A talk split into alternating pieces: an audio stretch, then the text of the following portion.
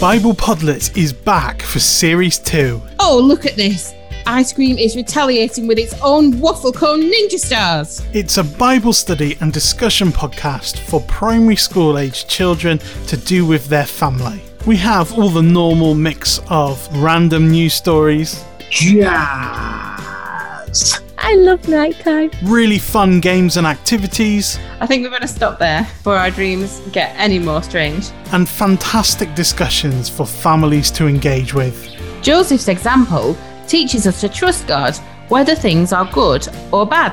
So be sure to join us on the 11th of September 2020 for the second series of Bible Podlets. That doesn't sound too bad now, does it?